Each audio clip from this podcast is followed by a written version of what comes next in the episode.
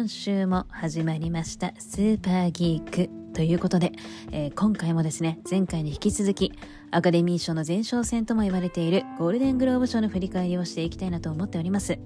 前回はですね、まさかまさかのに部門のみのお話で終わってしまいましてその続きをですね、今回はしていきたいなと思っております。ドラマ部門、作品賞、監督賞などなど振り返っていきたいなと思っておりますので、最後まで聞いていただけたらなと思います。こちらの番組はですね、私スーの好きなもの、気になっているものなどをおしゃべりくそばばしていく番組でございます。最後まで聞いていただけると嬉しいです。それではスーパーギーク始まります。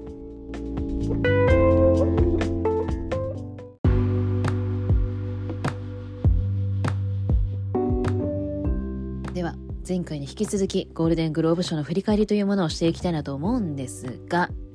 まさかですね、前回に部門のみで終了してしまうとは思わず、まあ、ちょっとね、自分のおしゃべりクソババア具合を改めて実感したんですが、まあ、前回はですね、助演、えー、男優女優どちらどちらがだって誰が受賞をしたのかで、ミュージカルコメディ部門の主演ですね、こちらも、えー、男優女優誰が受賞したのかという振り返りをしていきました。でまだね、ミュージカルコメディ部門あるんですよ。あの作品賞が残っておりまして、まあ、ちょっと今回はですね、そちらから振り返りをしていきたいなと思います。でその後にドラマ部門の作品賞、主演はどなたが取られたのかっていう振り返りとですね、えっと脚本賞、監督賞、そこら辺まで、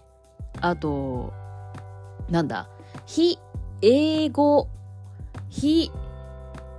英語映画賞、こちらもちょっと話せたらいいななんて思っ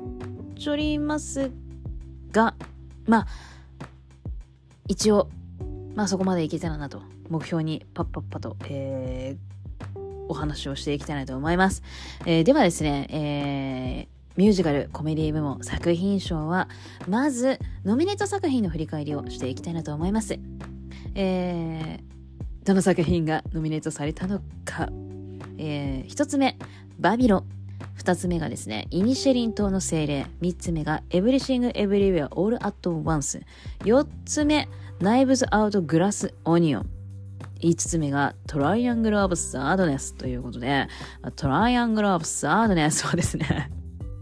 まあ、前回も、えー、ちょっとお話はしていますが、えっと、逆転のトライアングルという放題でにがつのにじゅうさんにちに公開が決まっております。ちょっとこれね、面白そうなんで見に行きたいんですが、ということで、えっと、こちらの作品賞、ミュージカルコメディ部門は、ドラマ部門とはやっぱちょっとノミネート作品が違うので、ちょっとね、簡単に、まあ前回も同じことをしているんですが、ちょっと、えー、お話ししたいなと思っちょります。で、えー、っと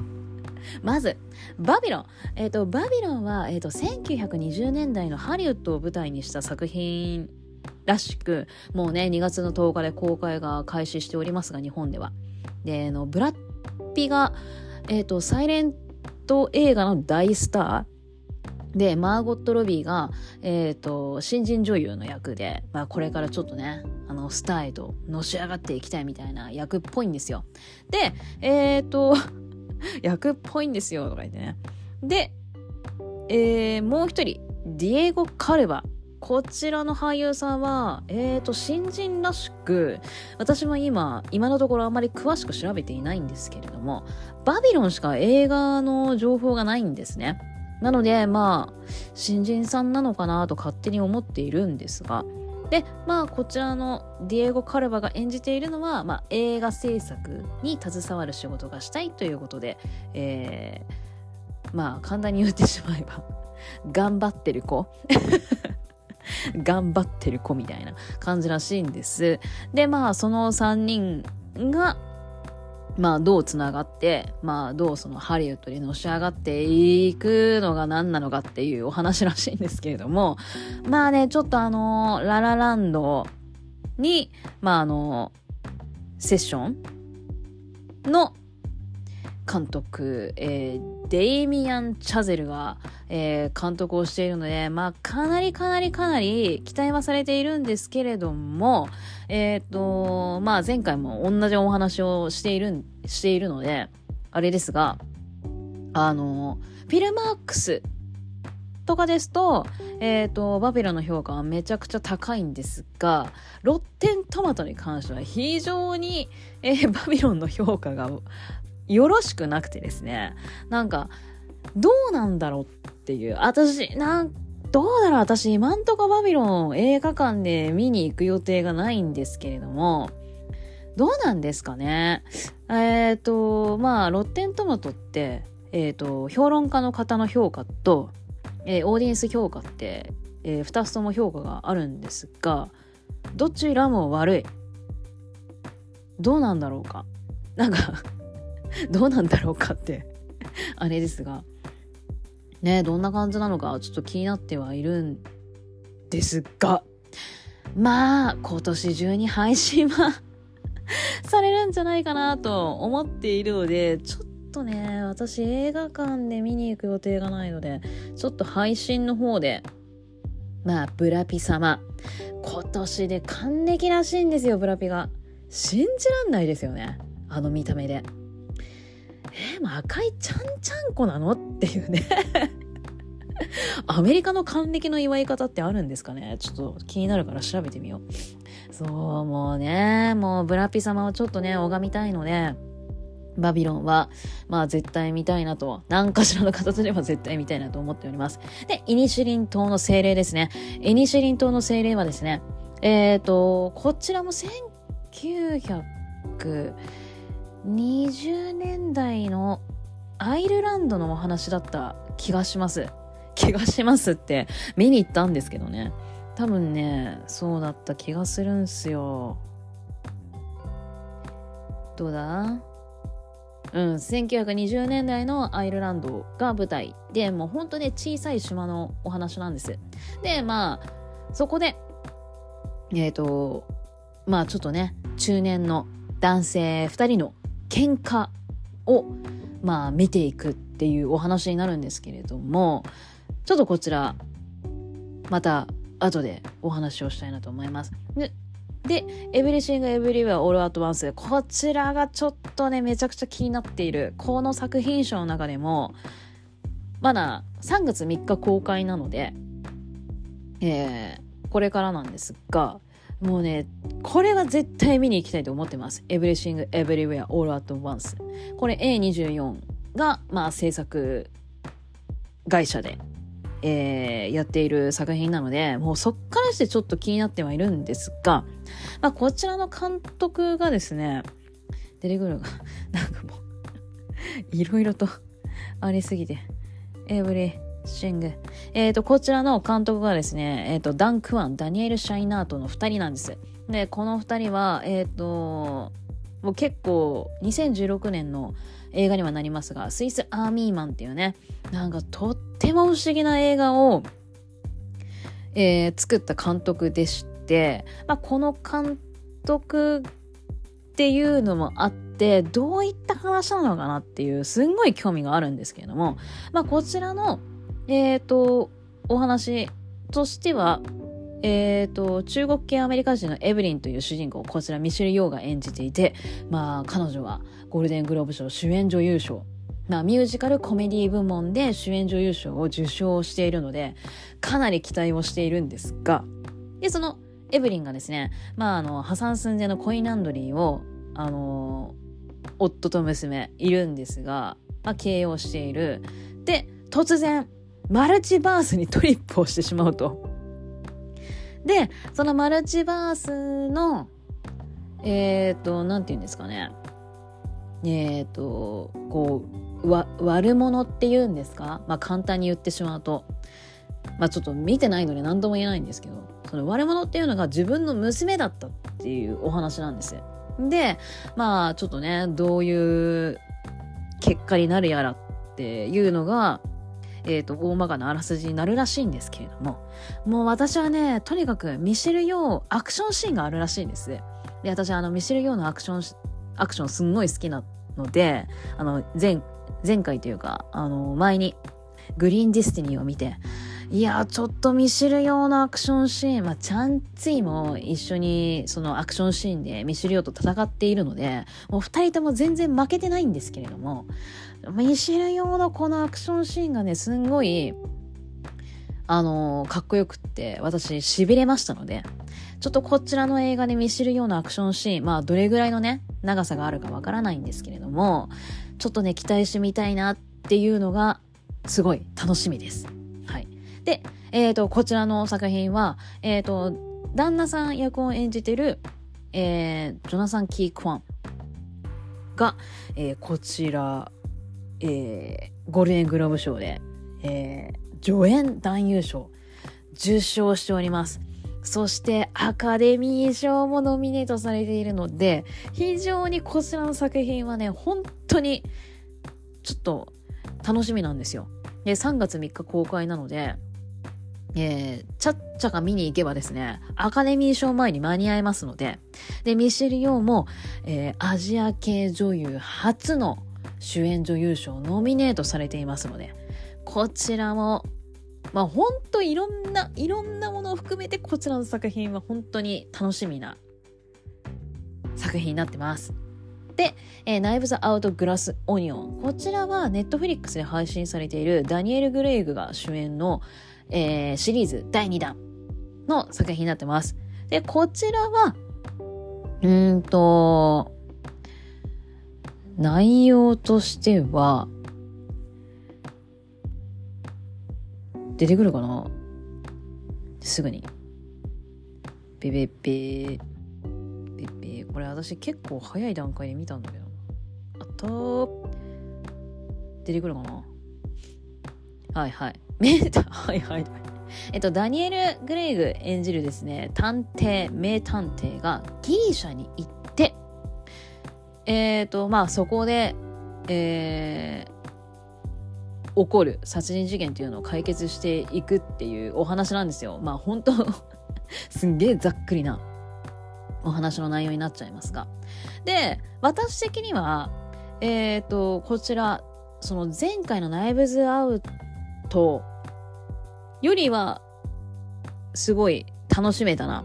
っていうのがあります。でまあ私がその楽しんだっていうのが大好きな伏線回収っていうのがこちらの映画の中には盛り込まれてまして、でこれがね映画の途中から急に始まるんですよ。えー何これどういうことって思いながら見ていたら、おいおいおいおいおいなになになにえー、この何殺人事件の裏に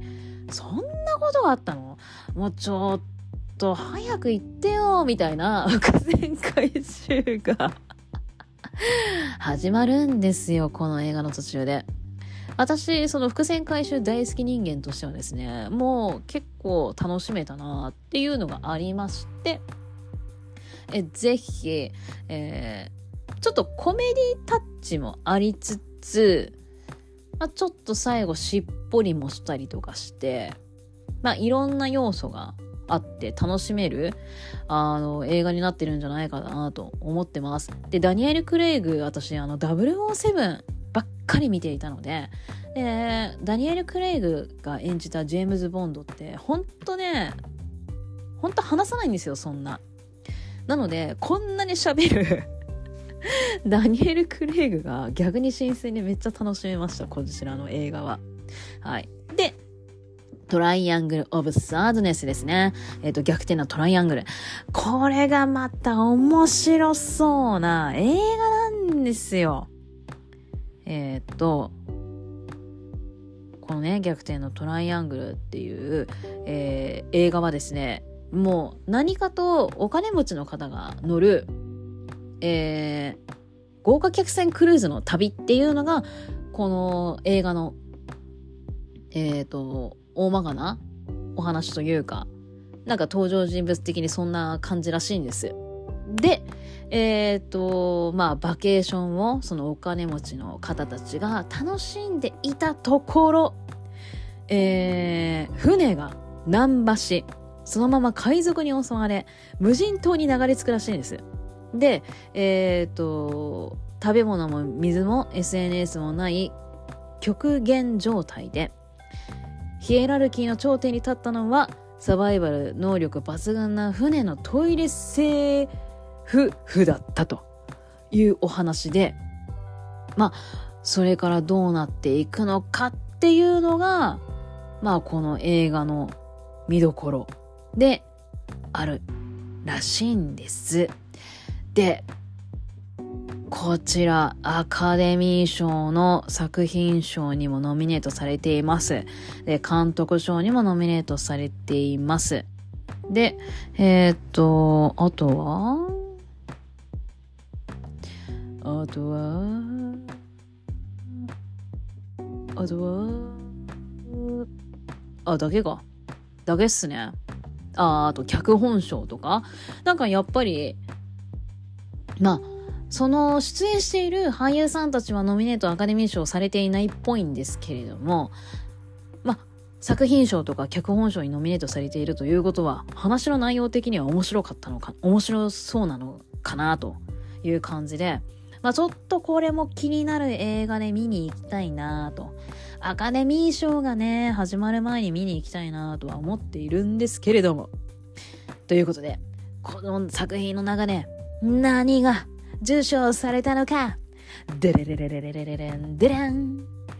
イニシリン糖の精霊、こちらが作品賞受賞いたしましたということでコングラチュレーションなんですけれどもこの映画イニシリン糖の精霊は私見に行ったんですよ。結構早い段階ででね、本当に面白かったしよくできた作品だなと私はこちらイニシリン糖の精霊は非常に推しております。でもうあの前回あのシーセイルその名を暴けもえっとにせんにじゅうさんねん見た映画でトップじゅうにも入るなと思ったんですが、このイニシリン糖の精霊ももうにせんにじゅうさんねん良かった映画トップじゅう入り確実にするだろうと私の私の中のねにせんにじゅうさんねん良かった映画でトップじゅう入りはこれはするだろうと思ったほどこちらの映画はね面白かったんですよ。で先ほども言いましたけれどもそのえー、っとねアイルランドをアイルランドなんだけれどもそこからちょっと離れた小さい島なんです舞台は。でもう本当にその島に住んでいる人全員がもう顔見知りでもう知っているような、まあ、小さな島なんです。でそこにえっとパードリックえっとそこにですねえっとコリン・ファレル演じるパードリックパドリックパドリ、パードリックパードリックなんて伸ばすかなちょっと待ってくださいね。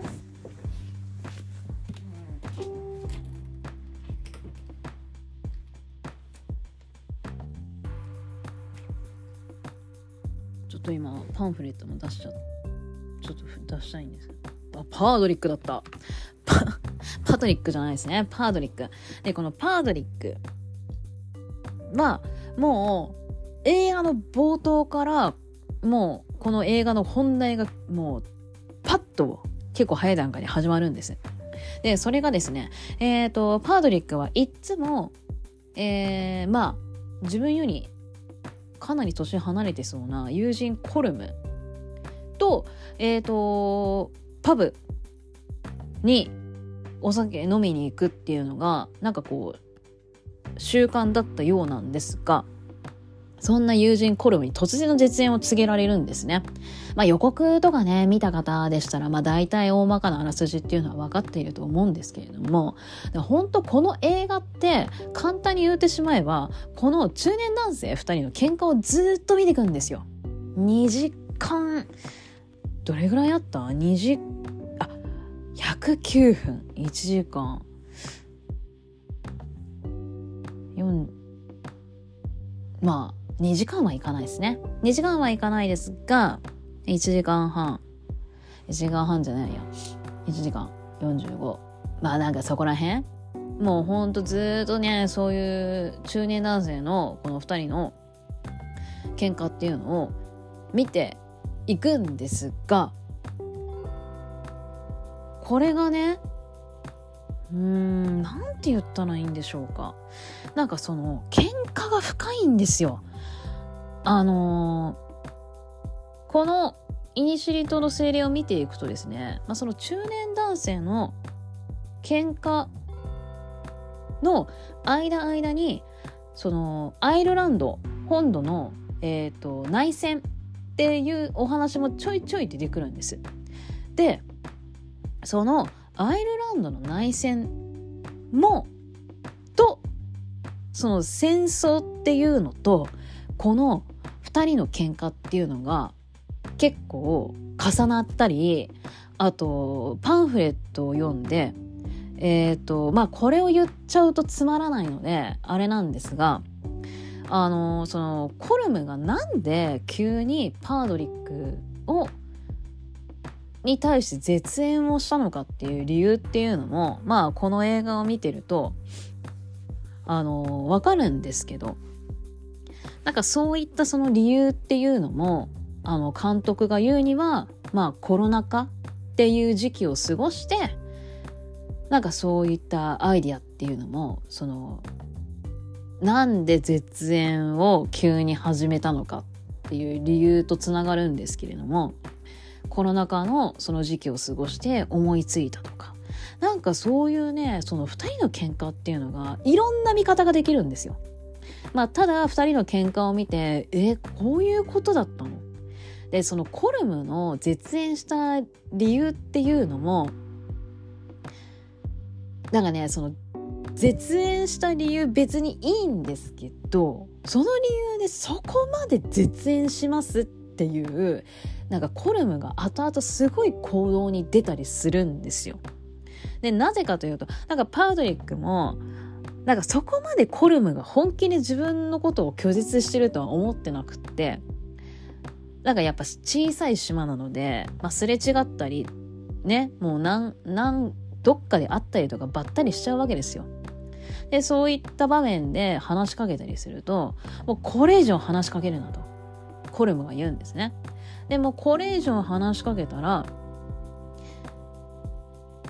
俺は自分の指を一本ずつ切り落とすっていう宣告までパードリックにするんですね、コルムが。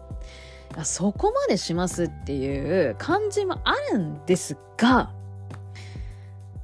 あるんですけれども、いろいろとね、これはね、見た人によってはいろんな見方ができる喧嘩なんじゃないかなって思うんですよね。だその私的にはその内戦、そのアイルランドの内戦と絡めてたり、まあ、そのパンフレットを読んでいろいろと、ああこうただふたりの喧嘩を見てるっていうだけじゃなくって、いろんな見方ができて、これは面白い映画だなって思ったんですよね。なんか結構見終わった後もほーってね、うなる映画でしたね。はあ、すなんかこの映画はまあ何回も繰り返しになっちゃいますが、ただの二人の喧嘩じゃないなっていうね、深い喧嘩だなっていうね、これがねめちゃくちゃ面白くって、でこれの映画は本当アカデミー賞でいろんな作品、いろんな賞に、いろんな部門にかいろんな部門にノミネートされているので、非常にアカデミー賞が楽しみになる一作だなと思ってますし、であとこのマーティン・マクドナー監督がね、本当にこのストーリー構成が非常にうまくって、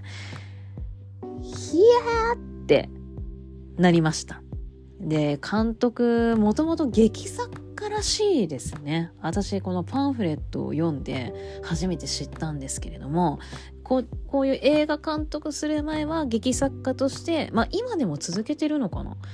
あのー、ほんといろんな作品っていうのを脚本を書いて、で、もういろんなね、賞を、その、劇の賞、トニー賞とかかな。も、えー、受賞されたり、そう、トニー賞とか結構ね、あの、受賞されていたりとかして、あの、成績を残している監督なんですね。あ、だからこんなに話が甘いのかなとかね、いろいろ思ったりもしたんですけれども、で、私、まあ、ティン・マクドナー監督の作品はやっぱなんかちょっと好きだなって思ったりとかして、で、あの、今、監督が、あの、手掛けた作品っていうのは映画だと少ない方なので、あの、本当に、あの、気になった方、過去の作品も見ていただけたらなと思いますね。過去の作品もめちゃめちゃうまくお話が作られているので、本当面白いです。私的には、えっと、ヒットマンズ・レクイエムもめちゃくちゃ面白くって、ほーってね、うなる映画だったんですけれども、なんかこの監督ってうなる作品多いかもしれませんね。あの、セブンサイコパスも面白かっ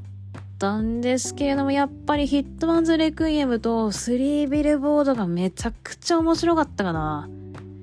なんかスリービルボードね、あの、見た方も、なんか、あの、最後のラストシーンとか結構しびれちゃって私、なんっていう映画なんだろうって思っちゃって、なんかね、このスリービルボードに関してはちょっと予想もしなかった展開に最後振り切ったっていうか言ったので、いい裏切られ方でね、私ほんと好きだったんですよね、スリービルボード。なんか本当にそのマーティン・マクドナー監督の作品のつい作り方はめちゃくちゃ面白かったなと、うなる作品が多い監督なので、ぜひね、イニシェリン島の精霊は見てほしいですね。本当に出演している役者さんたちの演技が素晴らしかったです。で、コリン・ファレルもアカデミー賞主演男優賞ノミネートされてますので、受賞してほしいなと思っているところです。で、えー、助演もノミネートされてんのかなあれ、ねねねん。ちょっとこれですぐパッて出てくればいいんですが、えー、主演でしょ、主演でしょ、助演男優賞、はーい、出てきました。助演男優賞が、まあ、ゴールデングローブ賞と変わらないんですが、えっと、そのコリン・ファレルの友人役を演じたブレンダン・グリーンソンと、えっと、まあ、島の住民、まあ、ちょっとしたパードリックの友達みたいな感じになるのかなのバリー・コーガンが、えー、助演男優賞アカデミー賞でノミネートされてます。この二二人がね、演技、ほんと、バリー・コーガンの演技、まあ、前回もお話ししましたけれども、本当に良かったので、だ、助演男優賞、ちょっと誰が取るのか。で、このアカデミー賞の助演に、そのゴールデングローブ賞の助演男優賞を取ったジョナサン・キークファンがいらっしゃいますので、いいっていう感じですね。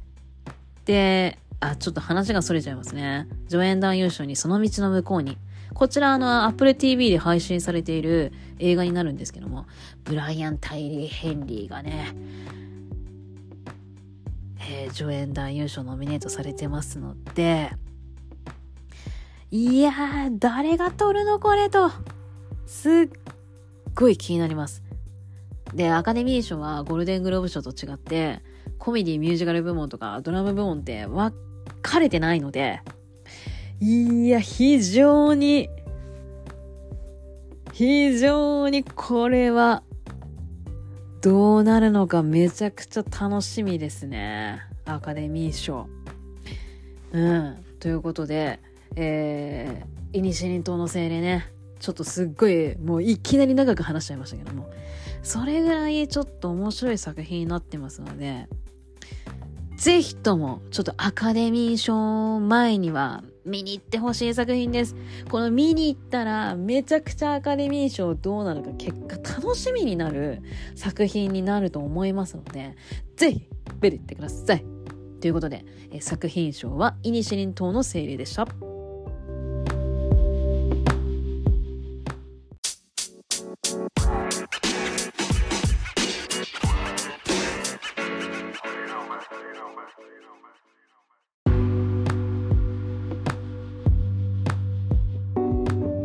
では続きましてドラマ部門に移りたいと思います、まあ、ちょっとやっとこそ移るという感じもいたしますが、えー、ではですね、ドラマ部門主演女優賞のノミネートを振り返りをしていきたいと思います。えターからケイト・ブランシェット、エンパイア・オブ・ライトからオリビア・コールマン、ザ・ウーマー・キングからビオラ・デイビス、ブロンドからアナ・デ・アルマス、フェイブルマンズからミシェル・ウィリアムズのごさく品がノミネートされております。で、えーと、まずはですね、まずはですねというか、あのー、もうほとんどブロンド以外これから日本で公開される作品ばっかりですね。まあ、ちょっとほんと公開日ちょっとばらついてはいるんですけれども、非常に楽しみな作品ばかりが並んでいるという感じでございます。で、ターなんですが、ターは、えーと、ターというね、あの、ドイツのオーケストラでなんか女性初出席指揮者という役柄をケイト・ブランシェットが演じたらしいんです。で、まあ並外れた才能というのを持っているんですけれども、こう重圧だったり、あとなんか陰謀に巻き込まれたりとかして、だんだん彼女の闇が深くなっていくっていうあらすじらしいんですね。ちょっと非常に楽しみです。で、あのこちらのケイト・ブランシェット、ターで、えーと、アカデミー賞主演女優賞にもノミネートされていますので、どうなるやらという感じでございますね。で、エンパイア・オブ・ライト、エンパイア・オブ・ライト、オリビア・コールマンはもうノミネートの常連になってますね。あ、もう女王陛下のお気に入りあたりからなんかずっとノミネートされてるなというイメージもあるんですけれども、あのー、それからファーザーでしょ、あとロストドーターは、ロストドーター去年おととしなんかちょっとアカデミー賞の感覚がちょっと分かんなくなっちゃいますけど、ちょっと日本ねちょっと遅れたりっていうのがありますが、ロストドーターはネットフリックス配信だったのかな。うん、でそちらでもノミネートされていて、本当最近よく見るなという感じですね。で、エンパイア・オブ・ライトなんですが、えーと、こちらはですね、せんきゅうひゃくはちじゅうねんだいの、えーと、イギリスが舞台になっています。で、まあそこでね、まあちょっと古びたと言いますか、映画館にあのオリビア・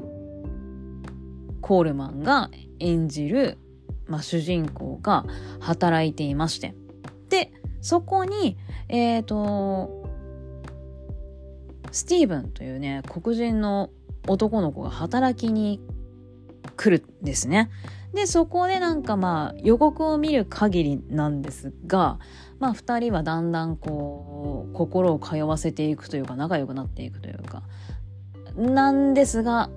まあちょっとそこでえーと、ちょっとね、映画館に危機が訪れそうな、えー、シーンというのがありまして、まあそれがどうなっていくのかな、映画館で守れるのかな、というかね、なんかちょっとヒューマンドラマ系の、ちょっとない、えー、泣いちゃうみたいな。まあちょっとあの、人々の絆っていうのがテーマらしいんですが、なんかちょっと、えー、泣いちゃったりして、っていう感じですね。で、ウーマンキング。ウーマンキング。ウーマンキングも予告見たんですが、えー、っと、こちらは実在した女性選手を描く作品になっています。せんはっぴゃくねんだいにアフリカのダホメ王国を守り抜いた女性だけの選手軍、アゴシの驚く、驚くべき実話を映すというあらすじになっているらしいですね。あのー、ちょっと予告を見ましたが、どうなっちゃうんでしょうかと。なんか、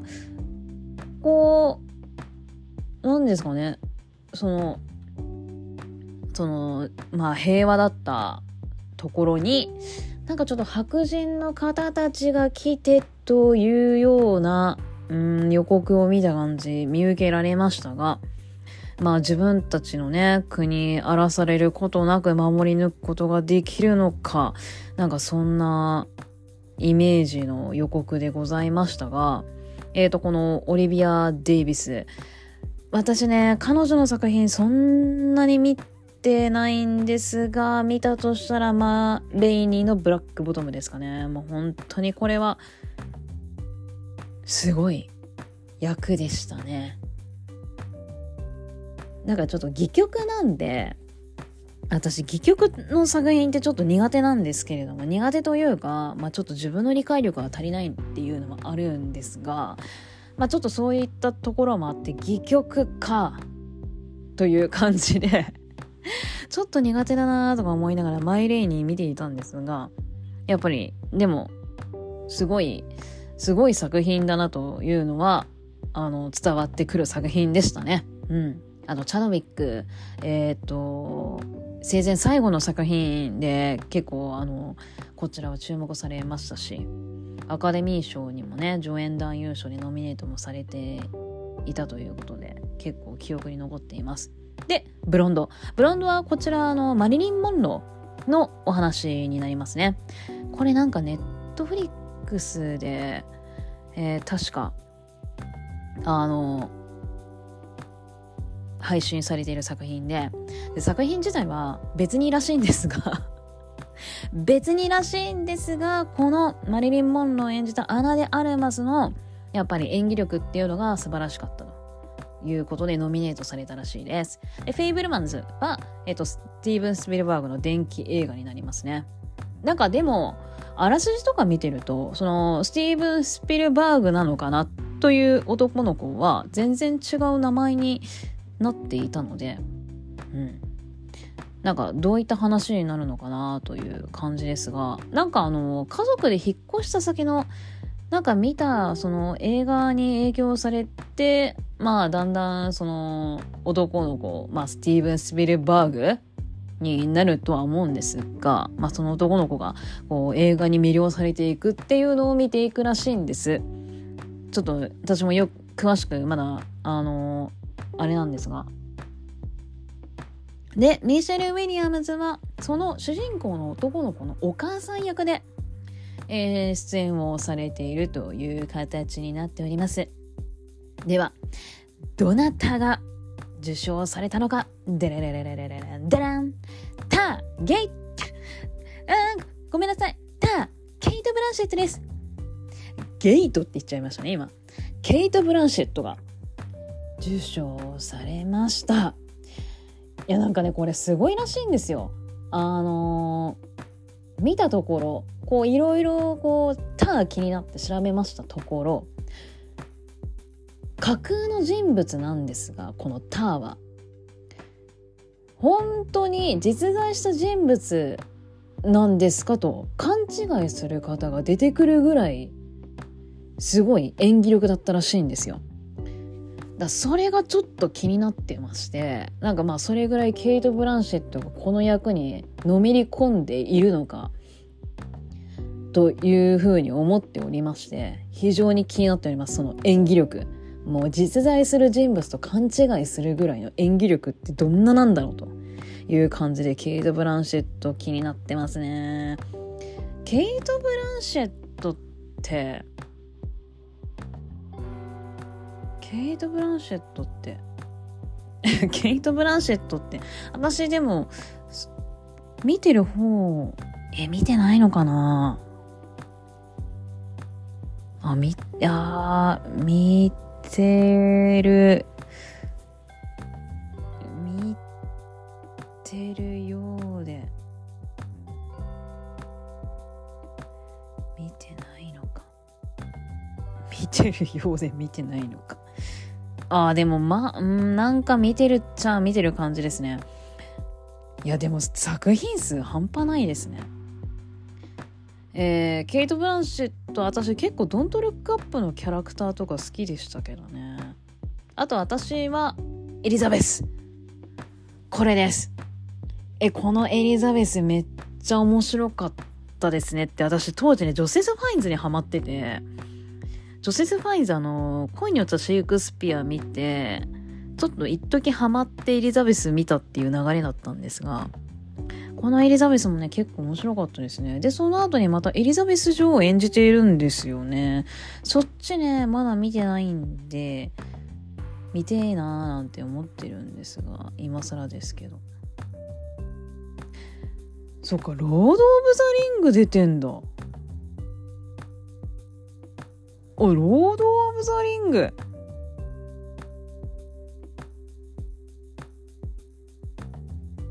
あ、そうあ、そうでしたっけ。やだわ。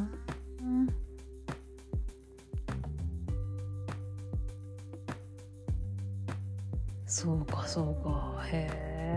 あ、ベンジャミン・バトンも出てましたね。このベンジャミン・バトンも面白かったですよね。まああのどんどん若返っていくブラピが、ちょっとあのよんじゅう代のブラピが多分にじゅう代ぐらいに若返っちゃうんですよね。もうあのにじゅう代のブラピがたまんなかったですけどね。まあたまんなかったっていう言い方もあれですが、いやでもケイト・ブランシェットは本当にいろんな役を演じるなという感じで、ちょっと本当ねターがね楽しみで楽しみで、ちょっとこれは映画館で見に行きたいなと思っている作品でございますでは次、主演男優賞ですね。主演男優賞は何がノミネートされたのか振り返りをしていきたいと思います。エルビスからオースティン・バトラー、ザ・ホエールからブレンダン・フレイザー、ザ・サン、息子からヒュー・ジャックマン、生きる、リビング、ビル・ナイ、ザ・インスペクション、ジェレミー・ポップということでして、こちらもまあまあまあこれからかなという作品が多いですよね。あのえ出てくるかな。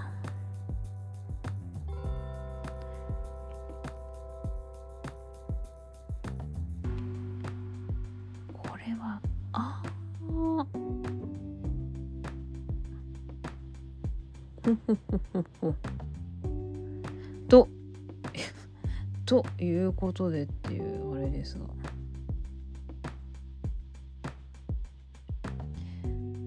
えーとエルビス、もうエルビスはねもう公開されちゃってたし公開されちゃってたしって言い方もあれか、なんかもう落ち着いちゃって今もう配信が始まっている作品ですよね。でエルビスはもうエルビス・プレスリーの電気映画になってます。でザ・ホエール、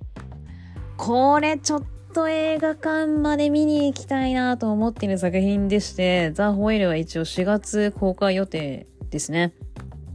でこのザ・ホエールは出ました エーにじゅうよん なんですよ。 エーにじゅうよん ほんと強いなと思う、えー、感じなんですが、えー、っとザ・ホエールザ・ホエールザ・ホエールはもうなんつってもですよ。まあ私はあのハムナプトラあのシリーズあのじゅう代の時にあの好きでワン、ツーとスリーは見に行ってないですよね。ワン、ツーと映画館見に行ったんですが、それのねえっと主役を演じていた、えー、ブレンダン・フレイザーがこちらの演技が大絶賛されておりまして、あの一番印象的だったのがえーと、去年ベネチア国際映画祭でこちらの作品が、えーと、公開されまして、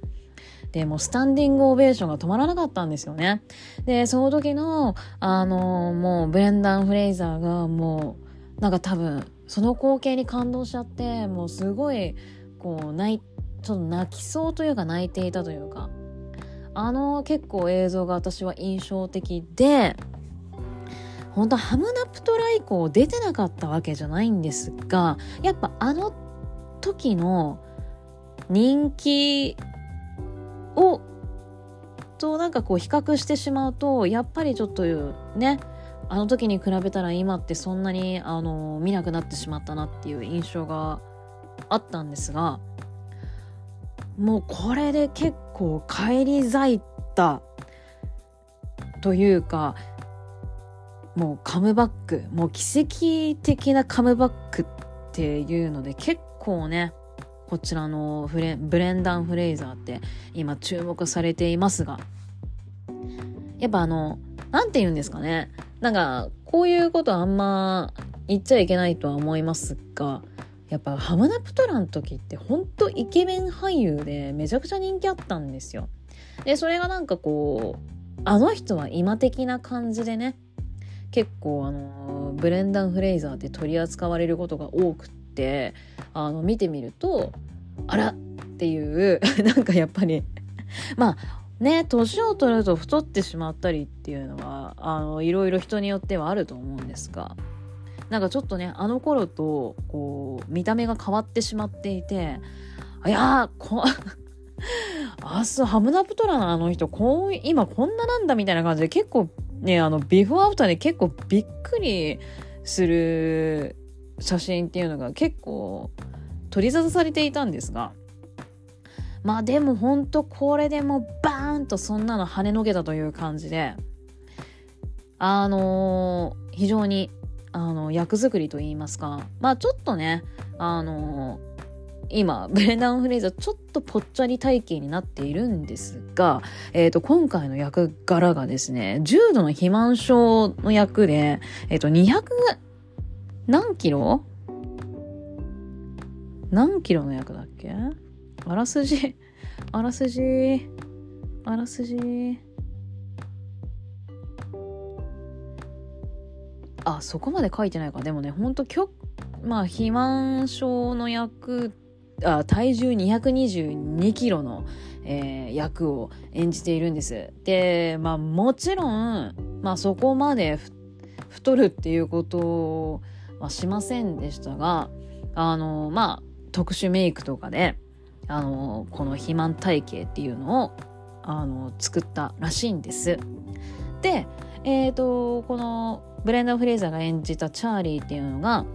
えーとまあ、引きこもり生活をずっと続けているんですが、オンラインで、えー、と授業を行う先生というのをやっているらしいんです。なんかそういった形で生計を立てているんですが、まあ、病気を抱えていて、えー、と余命が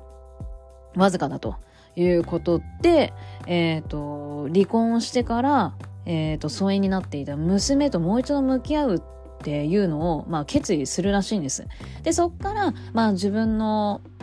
抱えていたトラウマとかっていうのとこう向き合っていくという、あの、ちょっとヒューマンドラマ、感動するようなお話になっているらしいんですね。で、その娘を演じているのが、今もうストレンジャーシングスで、もう人気のセイディ・シンクが、えー、マックスの役かな、ストレンジャー・シングスなどの、えー、子が娘役を演じておりましてという感じで、いやーなんかね、なんか本当この映画自体も気になりますが、本当にこれを機にブレンダン・フレイザーちょっとねあのまたこういろんな映画多分オファーとかね来るだろうと思いますので、なんかこれからまたねちょっと映画いろいろ出てほしいなと思う作品で気にはなりますね。うん、でザ・サン息子ヒュージャックマンですね。ザ・サン息子はえー、っとまあヒュージャックマン演じる主人公が離婚をしていて、でまあ自分は今彼女なのか結婚再婚したのか、まあ新しい生活っていうのを築いているんですが、ある時前の奥さんから息子を預かってほしいと、えー、なんか息子は、まあ、予告を見ただけなんですが、まあ、うつ病を抱えていて、でなんかちょっともうお父さんとこ行きたいって息子が言うんですよね。なのでまあ息子を預かってくれないかと前の奥さんから連絡をもらって、な息子と一緒に暮らすことになったんですが、ちょっとぶつかり合ったりっていう感じで、まあこの親子の絆がどうなっていくのかみたいな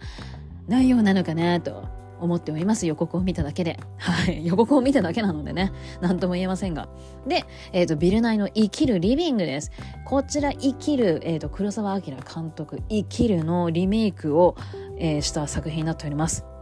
でこの生きるもねあのー、こちらも余命わずかの主人公が、まあ自分の人生を、まあ、見つめ直してちょっとね、あのー、まあ自分の最後までの間、まあ、ちょっと人生をこうまた取り戻していくっていう感じのお話らしいんですが、ちょっとまだ私黒澤明監督のね作品見なきゃなと思っているんですが、全然消化しきれていなくって、うん、なので、まあ、ちょっとね比較、こういうのってリメイクとかってやっぱり前のやつと今のやつって見比べると面白いんですよね。なんかこう、まあこの作品はどうかはわからないですけれども、結構面白かったのはやっぱりあれかな、あの若草物語、グレタがえっとまあティモタンが出てるので私は若草物語を見たんですが、やっぱりそれを見た後に、あ、昔の若草物語ってどんななんだろうと思って、あの、昔の見ると、やっぱりグレタ色がやっぱり、あの作品は強いんだなっていうのが、なんかやっぱ今の、こう、女性の生き方みたいな感じがすごい強く出ていて、だそういったのを比較すると、あ、グレタの色になってたんだな、あの若草物語はっていうのが分かってすごい面白かったので、やっぱこういうリメイクとかってね、いろいろやっぱ比較すると面白いなっていうのがあの実感したので、やっぱりこういうのって見比べるのがね面白いかなと思ってます。なのでちょっとね機会があれば見たいなと思う作品です。で、インセプザインセプインセ、インスペクション、インスペクションちゃんと話してくれよって感じですよね。インスペクションですね。こちらはですね、えっと、あらすじといたしましては、えー、あらすじ出てきますか？あらすじ出てきますかってあれですか？えっと、これをやれば出てくるかな。はい。えっと、海兵隊の訓練所と母親の家両方で同性愛系、あー、えっと、主人公は海兵隊に所属しているのかな。で、ゲイなんですが、お母さんがその同性愛に対して理解を示してくれていないみたいなお話だった気が、あー、えっと母親に拒絶され、えー、将来の選択肢も失ったゲイの黒人男性である主人公は海軍に入ることを決意。あ、全然違いましたね。えっと過酷な訓練や偏見と戦いながらも自身のアイデンティティを形成し、人生を変える思いがけない出会いを経験していくというあらすじを、まあ、分かりやすく、えー、ファッションプレスさんが紹介してくれておりました。そしてこれが エーにじゅうよん ということで、 エーにじゅうよん すげえなと。いや、いいっす。 エーにじゅうよん 絶好調ですね。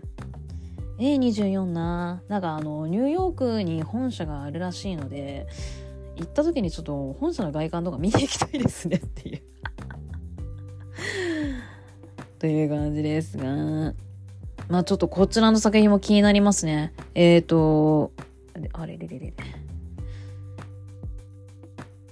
と、この、えー、ジェレミー・ポープ。ジェレミー・ポープ。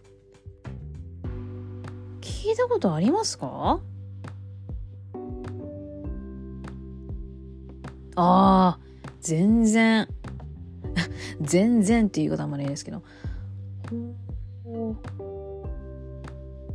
ハリウッドっていうネットフリックスで配信されているドラマには出ているらしいんですが、ジェレミー・ポープくん、映画はまだこれからという感じで、このインスペクションでかなり注目されて注目されるんじゃないかなという感じですね。全然だって映画出てないのにこうやってゴールデングローブ賞にノミネートされてるんだから、すごいことですよね。ということで、えー、一通り、えー、言いましたので言いましたのでって、えー、振り返りましたので、受賞されたのはどなたなのかいきたいと思います。デレレレレレンデレンエルビス・オースティン・バトラーでした。そうか、エルビスか。まあ見てないんで何とも言えないんですけれども、これね、ゴールデングローブ賞の印象的だったのはスピーチ、まあ、受賞したら、まあ、オースティン・バトラー、えー、舞台に立ってスピーチをしたんですが、その喋り方がまだまだエルビスのアクセントが抜けてなかったらしいんですよね。なのでなんかそれが結構話題になっていましたが、ちょっとね、あのアメリカのそういったアメリカ英語のアクセントとかってまだまだ私分かりませんので、あ、そうだったんだっていう感じなんですが、こちらのオースティン・バトラーはですね、アカデミー賞主演男優賞にもノミネートされておりますので、どうなるんだろうって感じですね。いやー、ちょっと主演だ、まあ主演女優賞も大混雑していますが、大混雑だってしておりますが、まあ、ゴールデングローブ賞ってこうやって部門分けされてるけど、アカデミー賞って一色単なので、ちょっとどうなるんだろうっていうのが本当気になりますね。で、アカデミー賞主演女優賞はミシェル・ヨーも入っておりますので、気になる。いやー、どうだ、ちょっとミシェル・ヨーもね、まあ、まだ全然映画見てないから何とも言えないですが、撮ってほしいが、やっぱこのケイト・ブランシェットがね、強そうな気がするんだよな。ちょっとこのふたりどうなるかなというところです、私的に。で、主演男優賞はね、えっと恒例、またアカデミー賞もあの一緒ですが、こちらコリン・ファレル、イニシリン島の精霊のコリン・ファレルがこちらに入ってきますので、いや、私的にね、コリン・ファレル撮ってほしいんですけどね。まあ、ちょっと、あの、アカデミー賞ノミネートをちゃんと、まあ、見たっちゃ見たんですが、ちょっと忘れてるのって、改めてね、またその時期になったら何がノミネートされているのかっていうのを振り返りしていきたいなと思いますが。いや、私的にはコリン・ファレル撮ってほしいんだけどな。なんかね、アカデミー賞ってわからないのが、結構実在した人物を演じた役者さんに対する評価が高いので、オースティン・バトラーがちょっと見な読めないなという感じですね。どうなんだべっていうのが非常に気になる主演部門でございますなという感じでございました。ということで、えー、ドラマ部門主演女優賞はケイト・ブランシェット、主演男優賞はオースティン・バトラーでございました。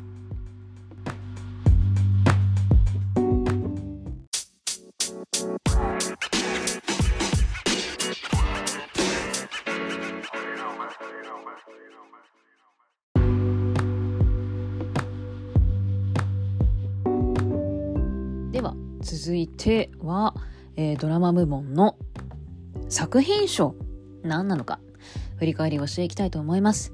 えー、ノミネートされた作品は、えー、アバター、ウェイオブウォーター、エルビス、フェイブルマンズ、ター、トップガン、マーベリックのごさく品がノミネートされまして、で、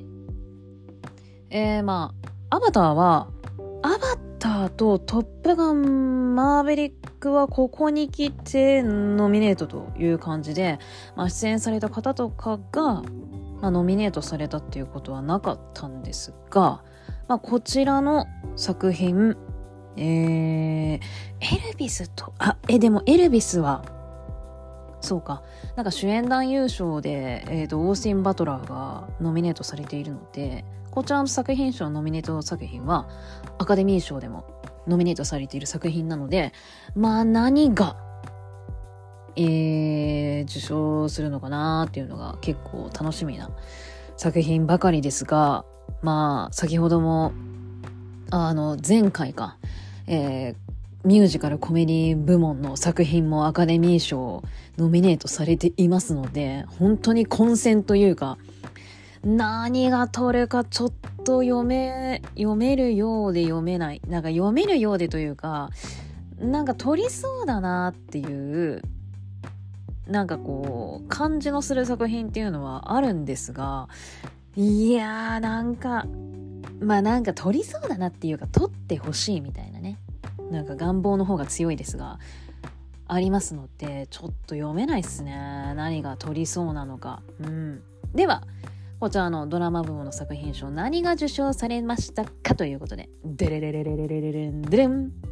スティーブン・スピルバーグ監督作品のフェイブルマンズが受賞になりましたと。あ、フェイルマンズ、えー、さっきもお話ししましたが、スティーブン・スピルバーグの電気映画みたいな感じになるらしいんですが、まあ、さんがつみっかさんがついやえ今月さんがつなんかね、どっちかどっちか公開になりますが、もうすぐなので、フェイブルマンズえ違う自信なくなってしまいましたね。フェイブルマンズ、これからはこれからなんですが、さんがつみっかあれですね、エブリウェアなんだっけ、エブリウェア、あれもさんがつみっかなので、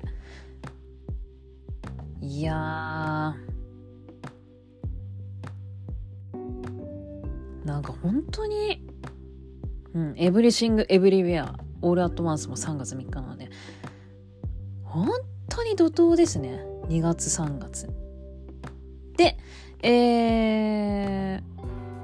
うん、トップガンマーヴェリックね、トップガンマーヴェリックはアカデミー賞でも作品賞なんだっけな、なんかにノミネートはされているんですが、まあ本当に作品が本当評価されてますし、まあ日本でもね、興行収入の方が結構あの毎日毎日ニュース流れてましたが、北米の興行収入歴代ランキングあのトップじゅう入りしてますので、ちょっとねあのアバターに抜かされてしまったですよね多分、うんえー、まああれですが、ちょっとランキングあの変化はあの頃に比べたらありますが、でもまあトップガンマーヴェリックはとても評価されているっぽく、スティーブ・スピルバーグがあのアカデミー賞って私知らなかったんですけど、ランチ会っていうのがあの受賞式前にあるらしくって、それがねほんとつい最近行われたらしいんですよね。でその時にあのスティーブン・スピルバーグがトップガンマーヴェリックの方ことをすごい褒めていたと、トム・クルーズにお話をしていたというあのネット記事がありましたけれども、いやこうトップガンマーヴェリックは本当なんか今の映画界をなんかこう変えたよっていうか、すごいいい影響を与えた作品だよってすごい褒めてたらしいですね。でも本当トップガンマーヴェリック普通にいい作品だったもんねっていう感じなんですが、うんいや本当いい映画でしたよ。では監督賞、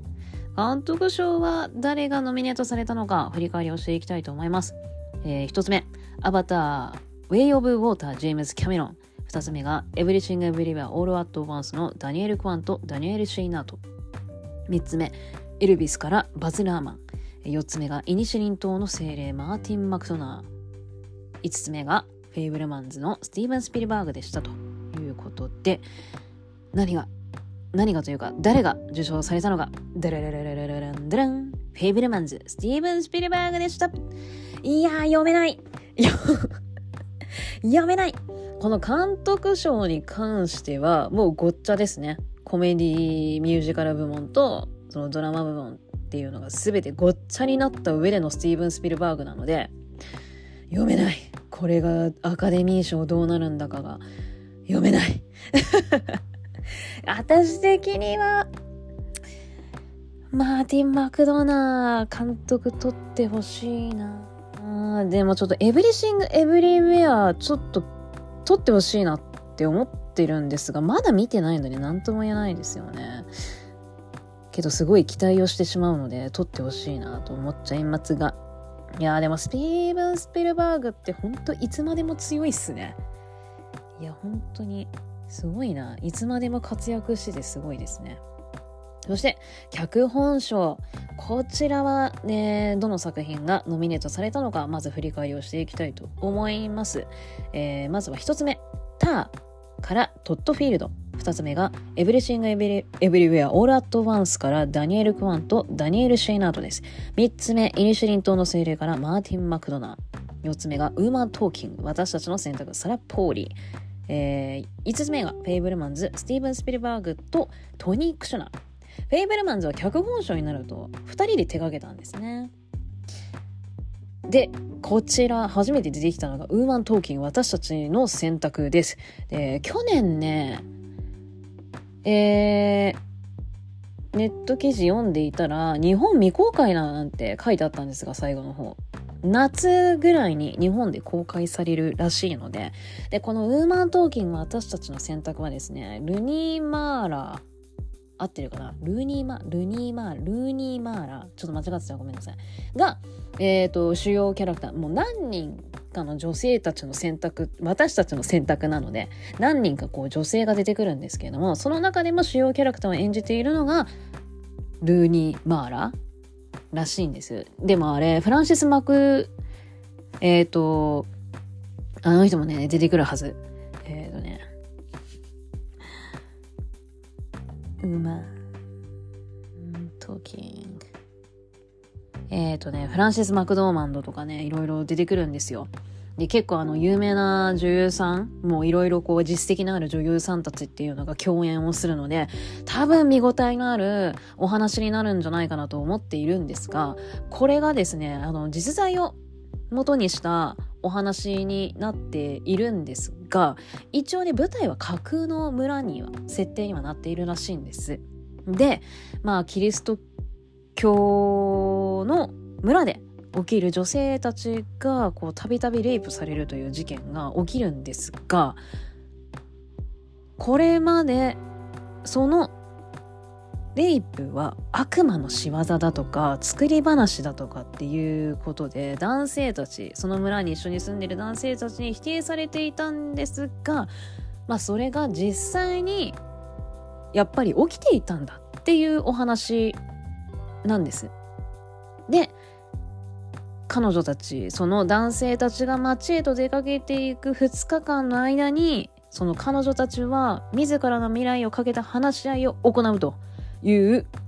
お話になっているらしいんです。うん、なので結構やっぱりねこういった作品っていうのはやっぱりいい役者さんが演じるともっと重みが増して見応えのある映画にはなると思いますので、これがどういうね内容のなんかこう作品になっていくのなっているのかっていうのが非常に楽しみな非常に楽しみな作品で、でこれが監督手掛けたのが死ぬまでにしたいじゅうのことをね手掛けた監督なんですよ。なので私これ見に行ったんですけどね映画館で、なので結構気になるなと思っております。まあ今んとこ夏らしいです。はっきりと日にちは決まっていないんですが、で脚本賞誰が取ったのか、ダララララララランダラン、イニシュリン島の精霊からマーティン・マクドナー監督でした。なんか面白いですよね。なんかこう監督とか作品賞は同じ作品なんだけど脚本は全然違う作品が選ばれるっていうのが面白いですね。いやでもまあまあまあまだね見てない作品っていうのがほとんどなので何とも言えないですけど、でも本当にイニシュリン島の精霊ってマジで本当に作品の作りが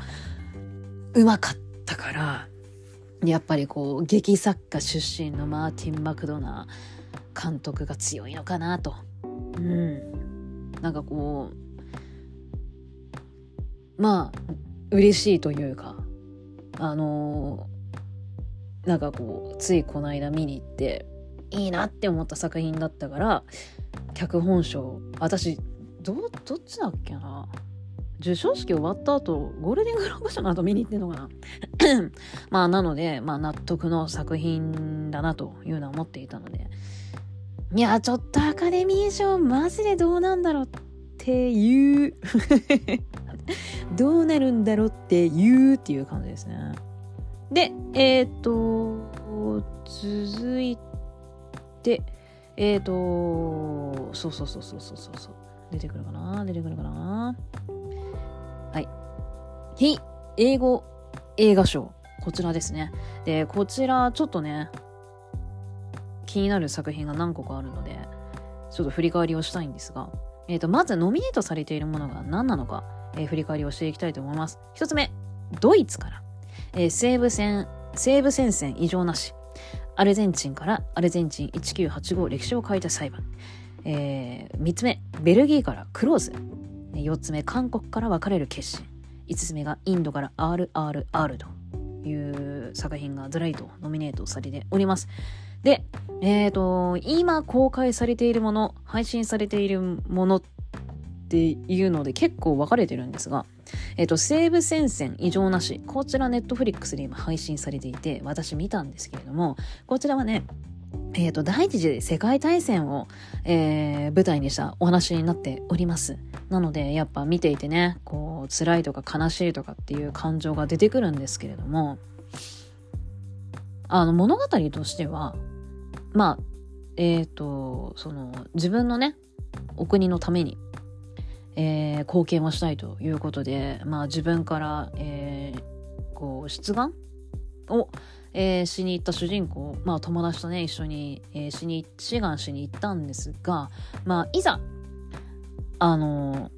戦場に行くとやっぱこう自分のね想像していた以上のことが起きていたっていうので、まあちょっとだんだんこう主人公たちのこう感情っていうのが変わってくるっていうのを見ていくっていうお話なんですが、やっぱりね戦争映画っていうのはもちろんあのそんなハッピーなお話っていうのがほとんどないと思いますので、やっぱ見てると辛い、結構ねこうリアリティのある描写が多いので見ていてやっぱちょっとね重い重みのあるお話にはなるんですけれども、やっぱこれ見てるとなんかほんと戦争って繰り返されてるな、歴史って繰り返されてるなっていうのを改めて実感しましたし、やっぱこうただまあ、もちろん悲しいとかもう戦争なんて本当に嫌だなとか辛いなとかそういうのはもちろん思うんですが、なんかほんなんかね戦争って私、まあ、こういう戦争の、あの番組とか、あの見たりとかするんですけど、まあ本当突然始まるたことではないんですよね。結構ほとんどがこう今まだ行われている内戦とか戦争とかまだ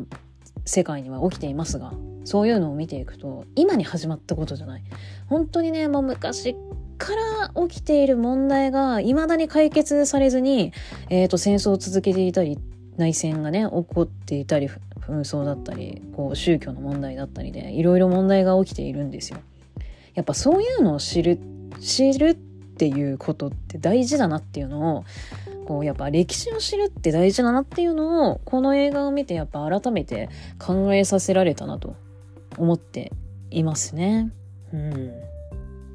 なんでこうやって戦争って繰り返されてしまうのか、まあこの戦争っていうのは本当ねあの昔からあることであのー、うんねなんかそう戦争で戦って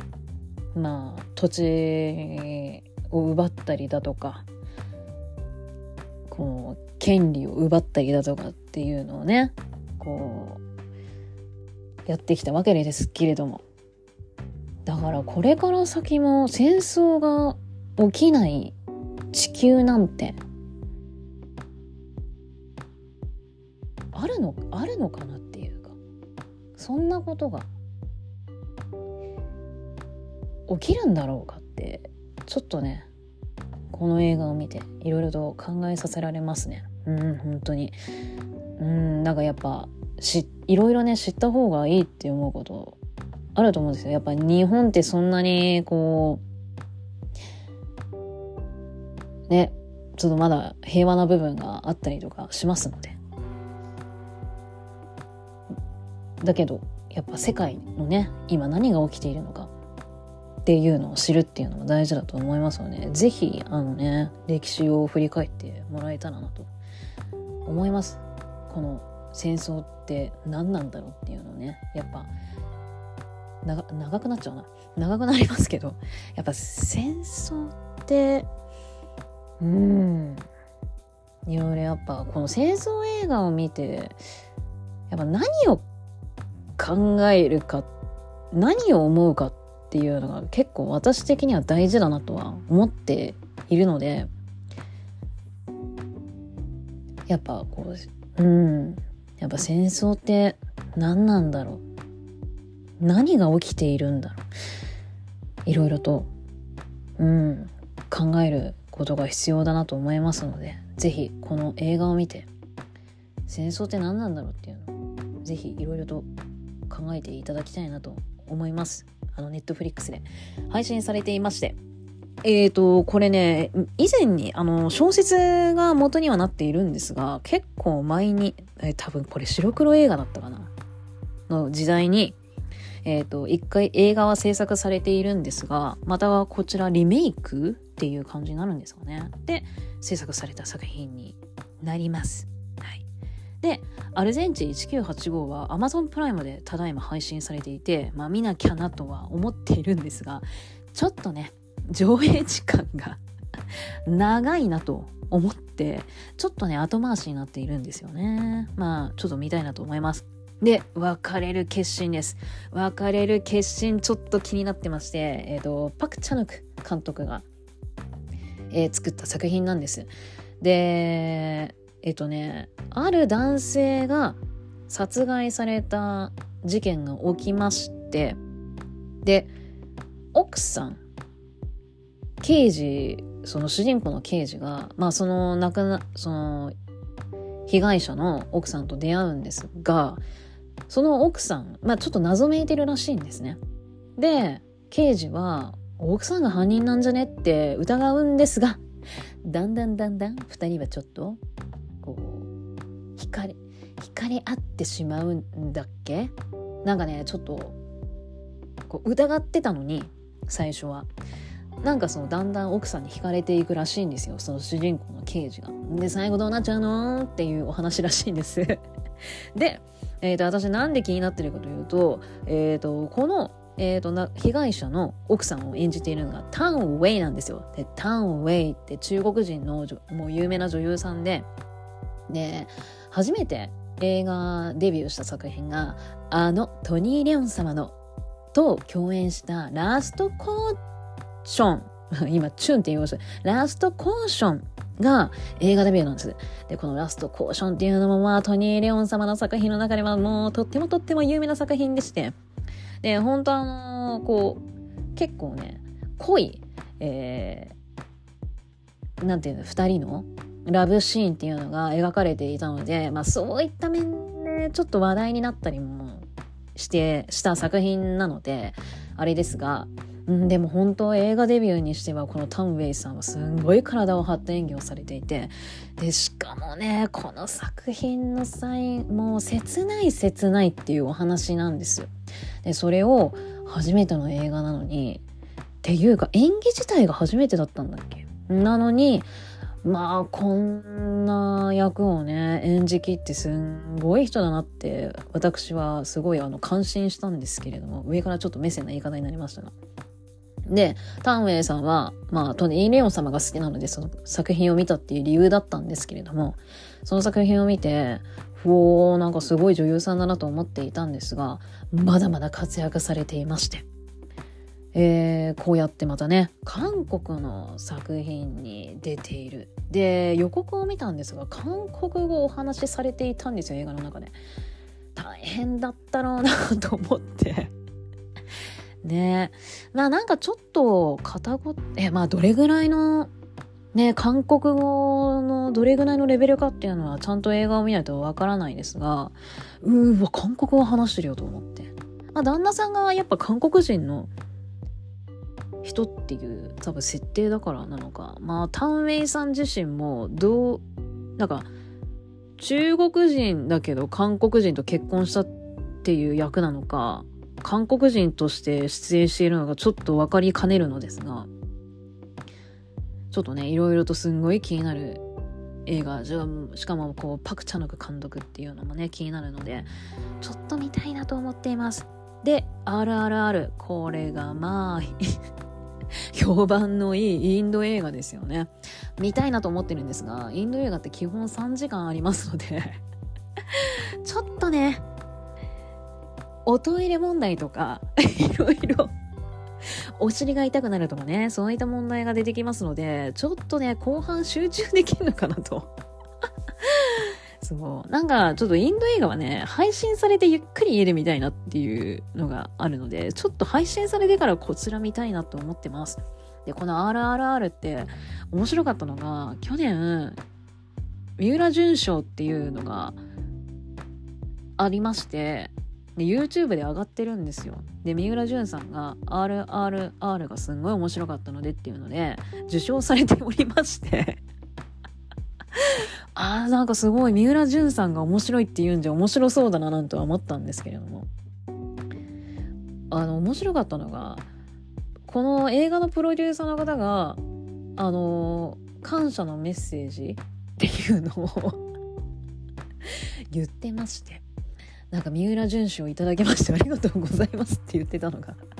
すっごい面白かったんですよね。いや知ってるのっていうね、三浦淳さんのこと知ってるんですかっていう、なんかその違和、なんかその違和感っていうのが非常に面白い動画でしたので、ぜひ皆さん三浦淳賞見ていただきたいです YouTube の。ということで、えー、こちらの非英語映画賞こんだけ喋ってまだ受賞された作品言ってませんからね。何が受賞されたのか、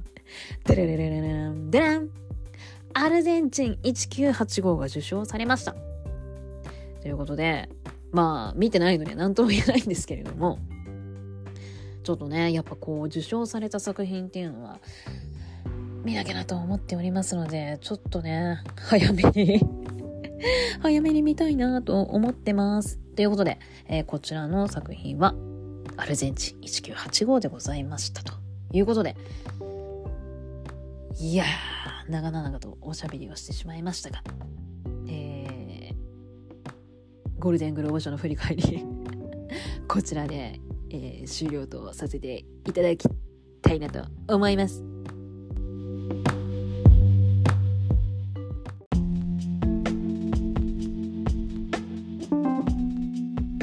ということでに週にわたってゴールデングローブ賞の振り返りをしてきたんですけれども、ちょっとねグダグダになってしまってちょっと自分でもいやーなんかうまく振り返れなかったなと、なんかもっとうまく話せれなかったかなといろいろとなんか反省してしまうんですがまあこれをこの反省を生かして次アカデミー賞の振り返りの時にねいろいろとまた話せたらいいなと思います。であのアカデミー賞ノミネート作品、まあ、ゴールデングローブ賞ノミネート作品含めですが、えー、これから公開される映画っていうのがまだありますので、アカデミー賞受賞式前に公開される作品っていうのが多数ありますので、まあもうすでにね公開配信されているっていうものもあるんですけれども、えー、ぜひ気になったもの映画をねぜひ見に行ったり見てほしいなと思います。やっぱり当たり、当たり前ですがノミネートされるっていうことだったり受賞されるっていうことはまあ面白いというか良かったっていうね作品ですので、ぜひあのまあ感じ方は人それぞれですけれども、やっぱそれなりにいい作品だと思いますので、それなりにっていう言い方もあれですけど、やっぱねこうノミネートされるだけの作品だとは思いますので、まあ、ぜひちょっと気になったものがあれば見てほしいなと思います